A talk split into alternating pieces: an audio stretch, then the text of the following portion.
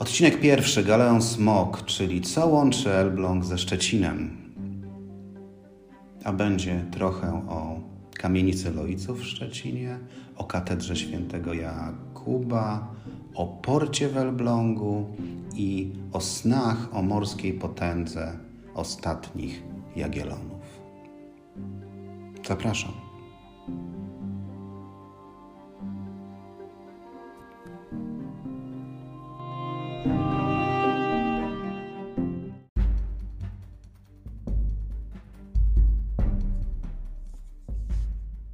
Ryszard Kapuściński powiedział kiedyś: Wszak istnieje coś takiego jak zarażenie podróżą i jest to rodzaj choroby, w gruncie rzeczy nieuleczalnej. Będzie to podcast o podróżach do miejsc niedalekich, o bogatej historii Polski regionu, o miejscach osiągalnych dla każdego i o moich przemyśleniach w historycznych miejscach. Zapraszam, Marcin.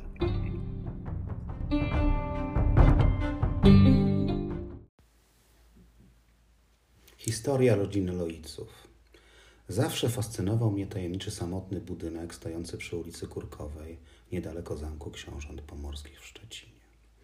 O Loicach przeczytałem również w katedrze, ale o ich związkach ze świątynią za chwilę. Pamiętam jak przez mgłę, że najprawdopodobniej była to trumna z członkiem rodu Loiców. Niektórzy mówią Łosiców, ponieważ nazwom rodów przypisywało się ich słowiańskie wersje – w czym jest trochę prawdy, bo gro zacnych rodów na Pomorzu, pomimo zgermanizowania, miało słowiańskie korzenie. Wtedy to był rok 1993. Próbowałem znaleźć te ślady w roku 2021, kiedy byłem tam ponownie. Niestety nic nie znalazłem. Może przeoczyłem. Jeżeli ktoś mi pomoże ze słuchaczy, to bardzo proszę o feedback. W roku 2011 jest taki artykuł, który powstał właśnie w tym roku 2011, pana Michała Elmerycha w Fokusie, który, którego tytuł brzmi Historia upadku rodziny Loiców, dobry zwyczaj nie pożyczaj. I to bardzo dużo wyjaśnia i właśnie znajdujemy tu ślad, co łączy Szczecin z Elblągiem. Loicowie pochodzili z Gryfii, lub jak kto woli z Greifswaldu, bo mm, różnie, różnie się mówi. Ja znalazłem w źródłach, e, że również Greifswald, który się znajduje po drugiej stronie Zalewu Szczecińskiego, e, po polsku czy po słowiańsku nazywa się Gryfion. Więc mówmy Gryfia. Gryfia e, zasługuje na odwiedziny nie tylko ze względu na opactwo Eldena, gdzie spoczywa Anna Jagielonka, ale ze względu na historyczne, historyczne znaczenie tego miasta, a także wiele przepięknych zabytków, które są na liście koniecznych do zobaczenia. Ale może o tym innym razem. Pierwszy z rodu Loiców o imieniu Hans przybył do Szczecina w 1433 ze, ze wspomnianej właśnie Gryfii. Jego syn Michał żeni się z bogatą wdową. E, to taki, taka dobra metoda na pomnożenie kapitału, natomiast ten kapitał postanawia pomnażać dalej, więc wyczuwa doskonały biznes na handlu śledziami z sąsiednią Danią w ramach Związku, ba Związku Miast Bałtyckich, zwanych Hanzą. Szybko dochodzą do dużych pieniędzy, a nawet Bogusław X, ówczesny władca Pomorza Zachodniego, czyni go burmistrzem Szczecina. W owym czasie rodzina ma kasy już tyle, żeby założyć bank i nie tylko żyć ze, ze solonych śledzi. Więc zakłada bank i żyje z pożyczania pieniędzy i depozytów. Bogusław X to książę pomorskiej dynastii Gryfitów, rządzący w Szczecinie w latach 1474 do 1523. To jest właśnie ten człowiek, który zjednoczył Pomorze, bo o ile my, my Polacy kojarzymy Pomorze Zachodnie z okolicami Szczecina, czyli województwem zachodniopomorskim, no to w owym czasie Zjednoczonego Pomorza, gdybyśmy popatrzyli na Odrę i wyznaczyli trójkąt, to ten trójkąt po prawej stronie będzie zawierał Szczecin, czy Kamień Pomorski, czy Szczecinek, czy Barlinek, natomiast po drugiej stronie właśnie e, Greifswald, Ikerminde, Stralsund, czyli mamy czas chyba najpotężniejszego państwa pomorskiego. Wtedy było tak, że księstwo pomorskie miało dwie stolice. Zresztą e, zdarzają się kraje, które mają dwie stolice do dziś. W tamtym czasie stolice księstwa pomorskiego znajdowały, znajdowały się w Szczecinie, czyli znanym nam mieście, i w Wołogoszczy po drugiej stronie Zalewu Szczecińskiego. Więc Bogusław X zjednoczył Pomorze i przeprowadził tam liczne reformy między innymi skarbową, celną, administracyjną, nawet stworzył mennicę książęcą, czyli w owym czasie księstwo pomorskie biło własną monetę. Aby wzmocnić kontakty z Polską, w 1491 roku po, poślubił rzeczoną już królewnę Annę, córkę polskiego króla Kazimierza Jagiellończyka, czyli tym sposobem stał się szwagrem Zygmunta Starego, ówczesnego króla Polski nawet dla niej nakazał e, budowę jednego z najpiękniejszych skrzydeł zamku książąt pomorskich. Jak popatrzycie, ta wieża zegarowa to jest, to jest budynek dedykowany Annie. Dzięki mądrej polityce chłop zyskał przydomek wielki, więc zawsze mówi się Bogusław Wielki Dziesiąty. Nawet w Szczecinie ma swój deptak. I Bogusław X trochę inaczej traktował Stan Kupiecki niż jego szwagier Zygmunt Stary. Zygmunt Stary to akurat człowiek, który na swoim koncie, kiedyś nazwałem go władcą wybitnym w jednym z moich postów podczas z podróży po Polsce i tutaj e, dostałem trochę reprymendy od ludzi czytających mnie, e, więc tu się tłumaczę i odszczekuję. Nazwałem go, wiel... E, nazwałem go władcą wybitnym na tle jego syna Zygmunta Augusta, ale mm, przedostatni z Jagiellonów władcą wybitnym nie był. Niestety, nie był wybitnym władcą, choćby dlatego, że nie inwestował w stan trzeci, kupiecki, nie był za rozwojem miast, wspierał magnaterię i nie robił to, co robiła ówczesna, nowoczesna Europa, a między innymi jego szwagier Bogusław X, czyli dbał o rozwój miast, dbał o podatki, dbał o rozwój kupiectwa, dbał o rozwój rzemiosła. Tak, niestety, niestety słabym władcą był. Więc ród Loiców rośli w siłę na przestrzeni lat, zdobywając przyczółki w innych miastach. Lipsku, Wrocławiu, a także królewskim Gdańsku, którym był członkiem Hanzy której wspominałem. W XVI wieku Lojcowie inwestują niczym Lehman Brothers, a zadłużają się u nich książęta i królowie. I w roku 1568 syn Zygmunta Starego, Zygmunt August, władca, jak już powiedziałem, jeszcze mniej wybitny niż jego tata, pożycza od Lojców kasę na budowę floty Rzeczpospolitej. Czyli jest to swoisty program modernizacji polskiej armii. Coś to mówi, nie wiem.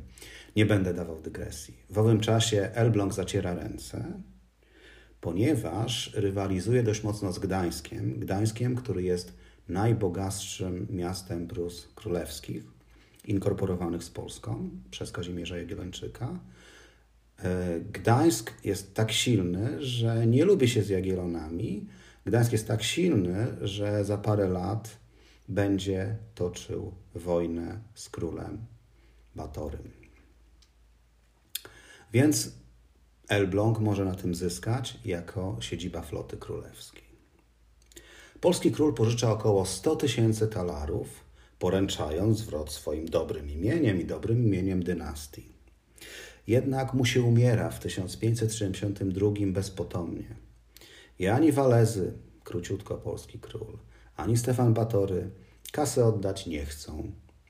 Z bogatego podprogramu do zbrajania polskiej armii w Elblągu powstaje galeon Smok, pierwszy i ostatni okręt Wielkiej Floty, a jest to rok 1571. No i uwaga, wierzyciele domagają się zwrotu kasy. No bo jak to jest?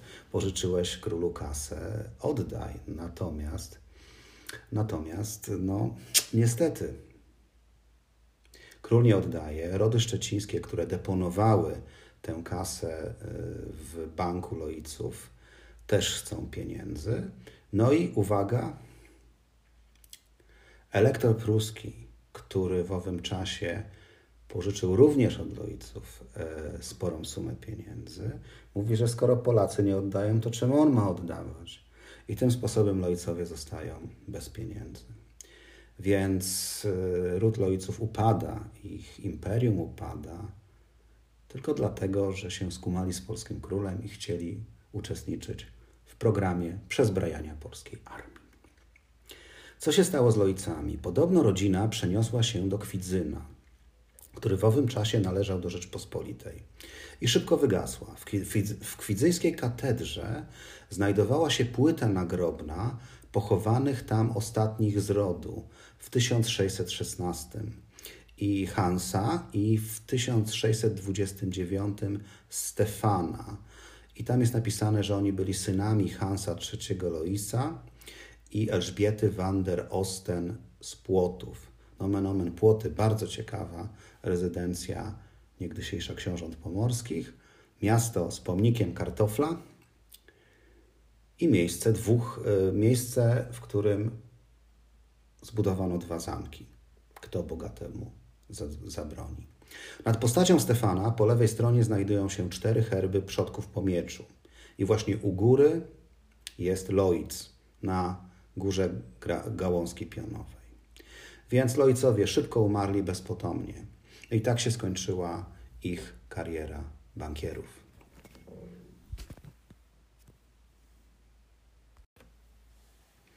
A co się stało z Galeonem? Już Zygmunt Stary miał aspiracje do posiadania floty wojennej, ale jedynym osiągnięciem jego było powołanie tzw. Tak floty kaperskiej, która świadczyła dla niego coś w rodzaju usług, więc syn postanowił pójść dalej, ponieważ kilka łobuzów na kontrakcie to nie jest tak naprawdę marynarka wojenna. Więc Galeon Smok był także nazwany Galeoną Zygmunta Augusta, więc jest to pierwszy okręt z przeznaczeniem dla polskiej floty i, no i chyba ostatni z floty Jagiellonów. Nazwa Smok jest trochę zwyczajowa albo jest pseudonimem, bo Galeon miał ponoć na dziobie mm, fragment głowy smoka. E, Galeon ten zamówili z e, dwoma jednostkami pomocniczymi, obie były jednomasztowe, więc budowa się rozpoczęła w Elblągu, tak jak już wspominałem. Zbudowali go przy pomocy weneckiego mistrza budowy okrętów Domenico Zaviacello i jego pomocnika Giacomo Salvadore. E, budowa trwała ponad rok i ostatecznie 14 czerwca 1571 roku smoka zwodowano. Okręt nigdy nie został e, dokończony, a co jest najważniejsze, nigdy nie otrzymał armat, choć je zakupiono, więc te armaty nie zostały dowiezione. To trochę tak jak z zakupem nieuzbrojonych Black Hawków. E, okręt pozostał w Elblągu. Tam sobie stał przy, przy nabrzeżu najprawdopodobniej. Następca Zygmunta Augusta, Stefan Batory, toczył w 1577 roku zaciekłą wojnę z Gdańskiem. Podobno już wtedy powstała idea przekopu przez Mierzeję Wiślaną. Znów Elbląg zacierał ręce, niestety później się, e, taki spoiler, później się Batory z Gdańskim dogadał, jeszcze dostał od nich kasę na wojnę z Rosją. Więc Stefan Batory toczy, e, toczy wojnę z Gdańskiem, mają za sobą wierny Rzeczpospolitej Elbląg, mimo że Elbląg mówił po niemiecku, to zawsze był bardzo wiernym E, miastem Rzeczpospolitej.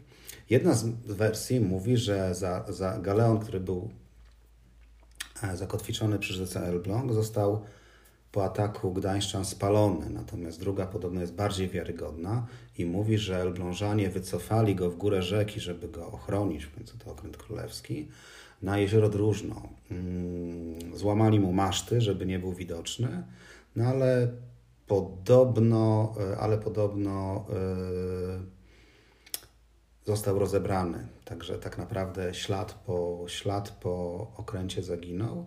Jednostki pomocnicze służyły Polsce jakiś czas. ale wygląd, dokładne wymiary i wyposażenie okrętu są kompletnie nieznane, mimo, że to pamiętam, kiedyś młody modelarz, to była taka, młody modelarz to była taka taka wycinanka z kartonu, z której się tworzyło, tworzyło modele. Młody modelarz zamieścił plany Smoka w jednym ze swoich numerów. Także tyle o Galeonie i morskiej potędze Jagiellonów.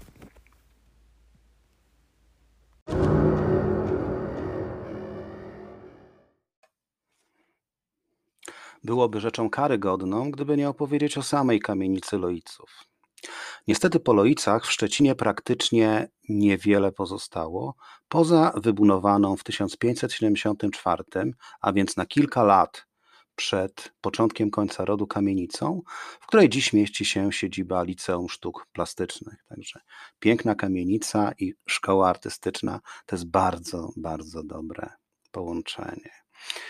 Kamienica jest przepiękna, wysoka, monumentalnie wznosząca się w okolicy zamku książąt pomorskich. Przed wojną zresztą nie nazywała się kamienicą Loiców. E, jedyną formą upamiętnienia bytności Loiców w Szczecinie była więc nazwa ulicy. Więc e, ulica nazywała się Leutzerhof po niemiecku. Kamienicę budowano stopniowo. To nie było tak, że jak dzisiaj deweloperzy budowa, budują, budują wielki budynek e, w jeden rok. Trochę, trochę to trwało, więc budowano ją w latach 1539-1547. E, no i w, takimi mecenasami i ludźmi o bardzo wysokim poczuciu piękna był Hans II, Anna Loitz właśnie. Po bankructwie i ich ucieczce do Polski, bo tak, tak, tak, pamiętacie, uciekli do Polscy, do Polski, kamienicę przejęli książęta pomorscy. Ale niestety książęta pomorscy też ich linia dynastyczna wymarła, więc po trudno powiedzieć, może po upadku, czy po wcieleniu lub po przekazaniu księstwa pomorskiego Prusom, dom w połowie XVII mm, wieku stał się siedzibą szwedzkiego radcy Rosenhanta. W XVIII wieku z kolei e, przejęła dom rodzina Dubendorfów. Założyli w niej cukiernię, która była przez wiele, wiele lat nazywana dworem szwajcarskim. Podczas e, II wojny światowej niestety mm, kamienica się znajdowała najprawdopodobniej zbyt blisko portu i zbyt blisko stoczni, więc trafiła w nią bomba i się niestety, niestety doszczętnie wypaliła. A co na zewnątrz kamienicy mamy? Na zewnątrz kamienicy mamy naprawdę przepiękną, przepiękną płaskorzeźbę z połowy XV wieku, e, wykonaną w warsztacie niejakiego Hansa Szenka, nadwornego rzeźbiarza, elektora brandenburskiego Joachima II. E, natomiast no, nikt nie, trzym, nie będzie trzymał XVI-wiecznego zabytku na zewnątrz, na zewnątrz e, tej kamienicy, więc e, płaskorzeźba znajduje się w Muzeum Szczecińskim, natomiast na, na, na ścianie budynku znajduje się kopia rzeźby, więc walczymy, żeby ten oryginał przetrwał dla wieków. Z, rezydenc- z rezydencją Loiców, bo to e, zawsze by się wydawało, że to jest taki, taki, taki, samotny, taki samotny dom, jak z budki suflera. Nie, jest obok, jest obok e, dawna oficyna mieszkalna z XV-XVII wieku oraz połączony z nią spichlerz miejski, taki piękny budynek XIV-wieczny ceglany, w którym o, o, którym niewiele się mówi w kontekście historycznym, a tak naprawdę najprawdopodobniej w Szpichlerzu e, przechowywano żywność dla miasta, a, a w przybudówce kwaterowano urzędników miejskich. Tak, tak mówi historia. Natknąłem się również w moich poszukiwaniach, że niejaka pani Małgorzata Duczmal w 1986 roku napisała książkę Róża i Morze jest to książka o rodzinie Loiców. Nie czytałem jej obecnie, jestem na etapie poszukiwania tej książki. A co związanego z tą historią zobaczymy w Szczecinie? No, możemy zobaczyć dużo, mało, średnio, tak jak, tak jak wolicie, ale Moja propozycja jest taka. Proponuję spacer z rogu ulicy Kuśnierskiej i Grodzkiej do katedry świętego Jakuba. Więc idziemy ulicą Kurkową, skręcamy Wszewską, mijając y, albo omijając niepasującą tam szkołę, tak zwaną tysiąclatkę, która kiedyś bardziej szpeciła e, wygląd ulicy, teraz jakoś jest subtelniej pomalowana i być może się przyzwyczaiłem, być może nie rzucę już się tak w oczy. Następnie idziemy ulicą Grodzką, aż do ulicy Świętego Jakuba, przy której znajduje się katedra. Ale zanim wejdziemy, koniecznie należy obdarować spojrzenie na XIV-wieczną plebanię kościoła świętego Jakuba. No i wchodzimy do katedry. Plac Orła Białego na Starym Mieście rozbrzmiewał śmiechem i muzyką dochodzącymi z licznych restauracji i kawiarenek. Powoli pogrążał się w aksamitnym półmroku długiego letniego wieczoru.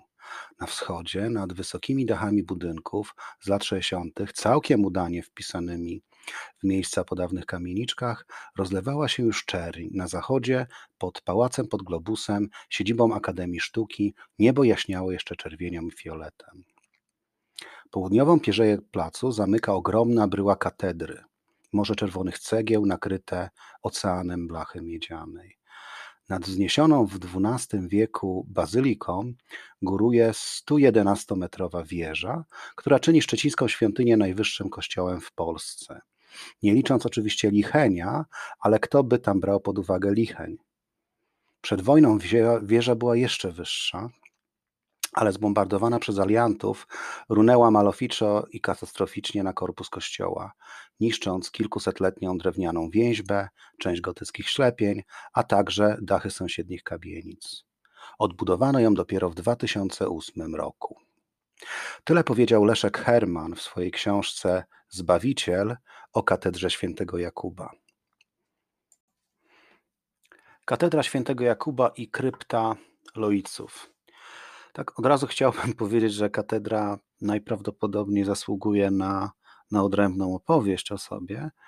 Natomiast parę słów o katedrze. Początki samej katedry w Szczecinie datuje się na koniec XII wieku, gdzie za zgodą księcia Bogusława II spokrewnionego z naszym Mieszkiem III Czarnym, o ile się, starym, o ile się dobrze orientuję, zaczęto wznosić kościół dla kolonistów niemieckich, bo w tym czasie E, nie dało się zbudować miasta bez rzemieślników, bankierów i, i, i różnych, i różnych innych e, zawodów, które były konieczne do budowy miasta, więc pojawiali się osadnicy niemieccy, bo oni mieli, oni mieli wiedzę, oni mieli technologię, więc tak jak, tak jak na przykład Kraków, tak samo i Szczecin był pełen osadników niemieckich.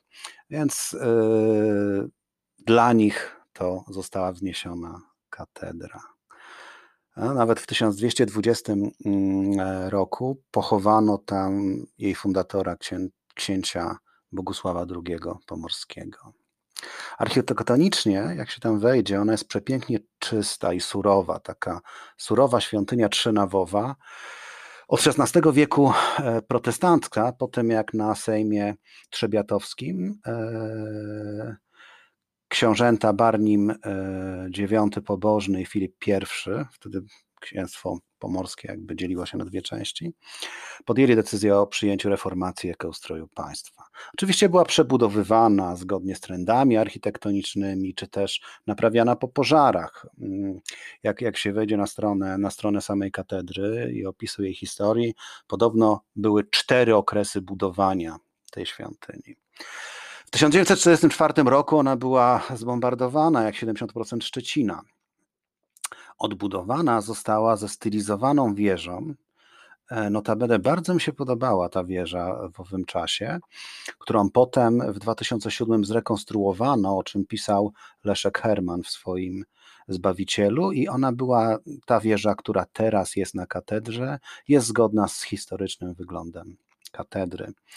A ślady Loiców to obecna kaplica świętego Wojciecha, co w sumie mm, bardzo, bardzo chyba nie pasuje, bo święty Wojciech to raczej polski święty i na logikę e, nazwę pewnie tej kaplicy, kaplica powinna zostać nazwana e, kaplicą świętego Tona z Bambergu, bo on był tak naprawdę apostołem Pomorza i on tutaj przyniósł chrześcijaństwo. W katedrze znajdował się też ołtarz Loiców, ufundowany w 1511 roku, wzmiankowany również w 1520. Mówiono też o kaplicy Loiców z jednym ołtarzem mszalnym i trzema kielichami mszalnymi, co świadczy o bogactwie rodu. Po przejściu Pomorza pomorskiego, państwa pomorskiego na e, luteranizm, e, ona się stała kryptą grobową. E, kaplica stała się kryptą grobową, gdzie pochowano wielu znanych Szczecinian. W 1934 roku znów stała się kaplicą e, poświęconą ofiarom I wojny światowej. Tam nawet podobno, podobno jakieś elementy tablic e, znajdują się w samej kaplicy. Tyle o Lojicach w katedrze. Ale tak jak powiedziałem, ona zasługuje na dłuższą opowieść.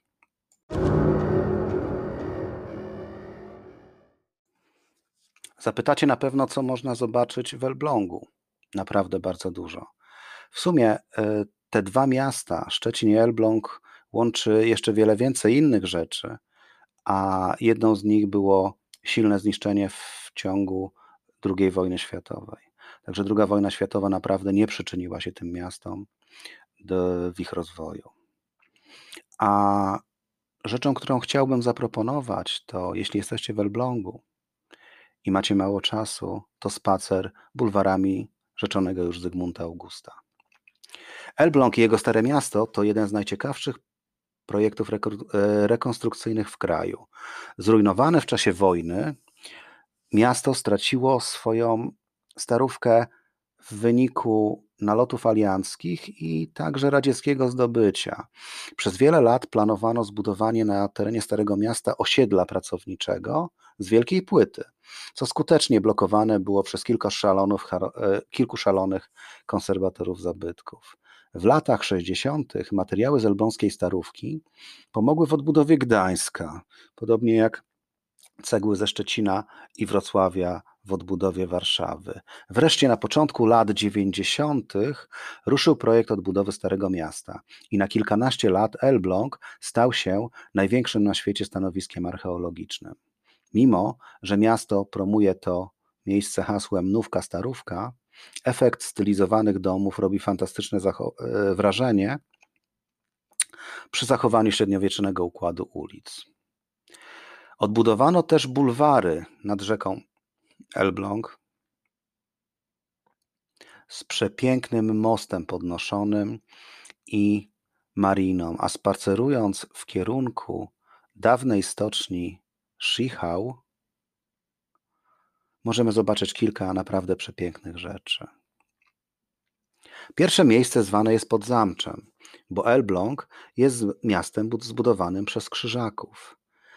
W XIII wieku rozrastający się zamek i miasto służyły państwu zakonnemu jako baza wypadowa na podbój sąsiadujących z Elblągiem plemion pogańskich, głównie na Warmii.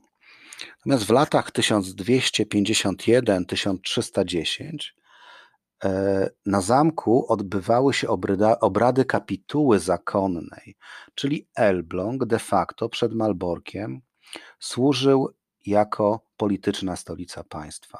Musimy wiedzieć, że w tym czasie państwo krzyżackie się dopiero organizowało i decyzja o zbudowaniu zamku w Malborku jako stolicy państwa krzyżackiego zapadła w trakcie tworzenia państwa.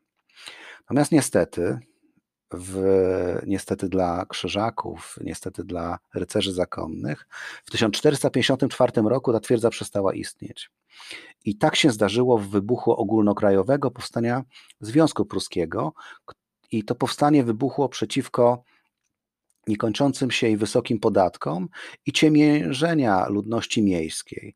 Więc w lutym zamek Krzyżacki został zaatakowany, poddał się po sześciu dniach. Oblegający zgodzili się, e, żeby załoga odeszła do Malborka, a z rozkładu Rady Miejskiej zamek zburzono jako, jako coś, gdzie przebywał ciemnierzyciel. E, przez następne 100 lat, e, przez następne 100 lat tam były same ruiny i zostawały pewne fragmenty murów obronnych, baszt.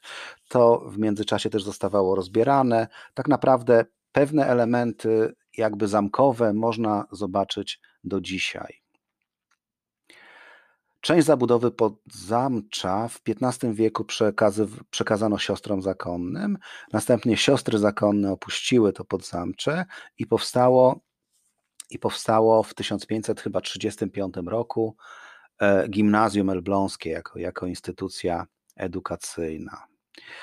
Obecnie w dawnym budynku gimnazjum działa Muzeum Elbląskie, o którym na pewno będę chciał jeszcze opowiedzieć, za sprawą doktora Marka Jagodzińskiego, odkrywcy legendarnego Truso. A co się stało z krzyżakami? Po zniszczeniu e, zamku Komtur przeniósł się do okolicznego Pasłęka.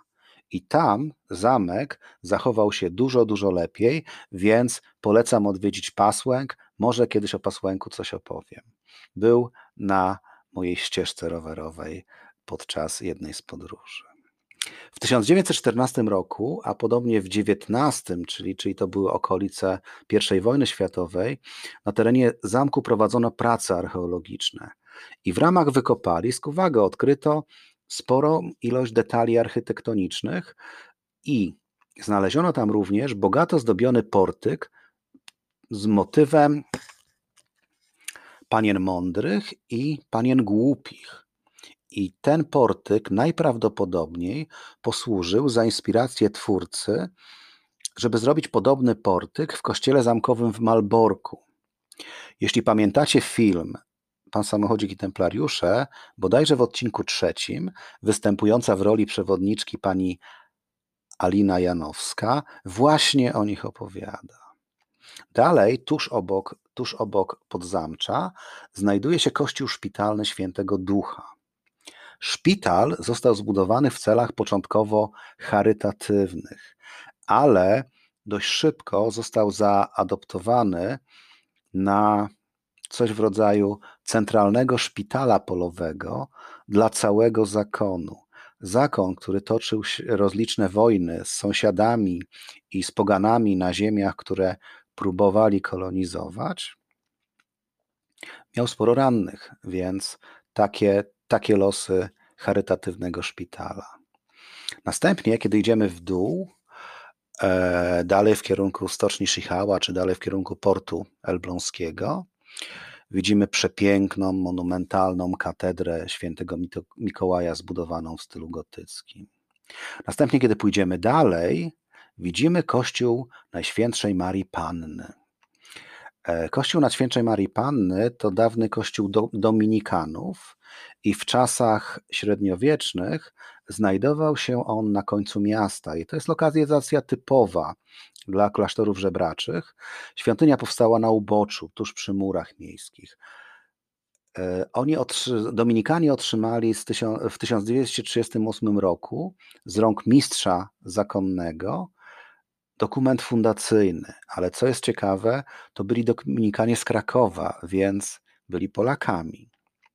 Natomiast najbardziej znanym nazwą tego kościoła jest nazwa Galeria L, kiedy w 1961 roku Gerard Kwiatkowski zwrócił się do władz miejskich o przekazanie mu totalnych ruin kościoła na pracownię plastyczną.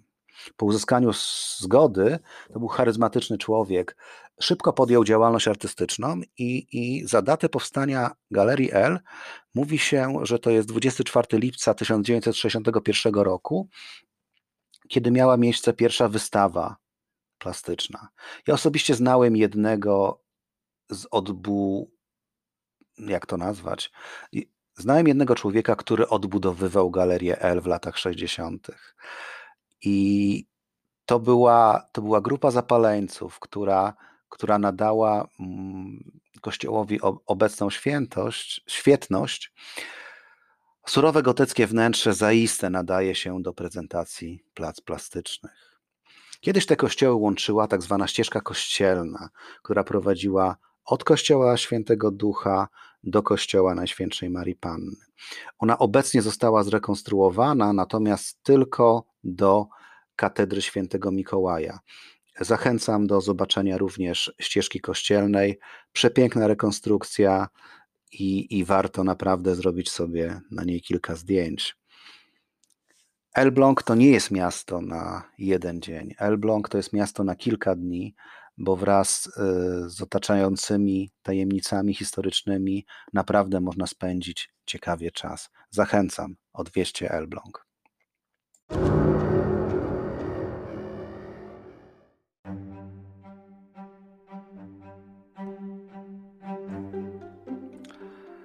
Fascynujące jest to, jakie historie mogą połączyć ze sobą dwa tak bardzo różne miasta.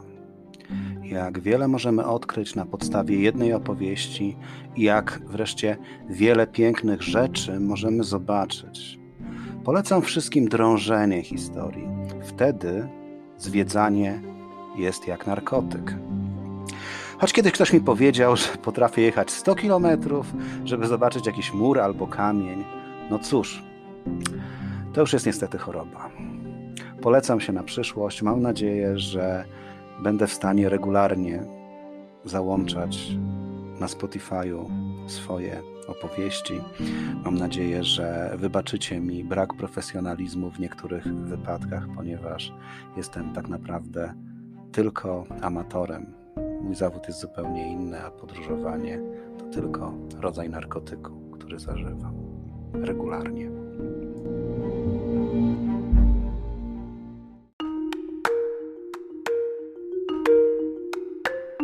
Moje krótkie posty z miejsc nieoczywistych znajdziecie na stronie www.instagram.com ukośnik miejsca podkreślnik nieoczywiste.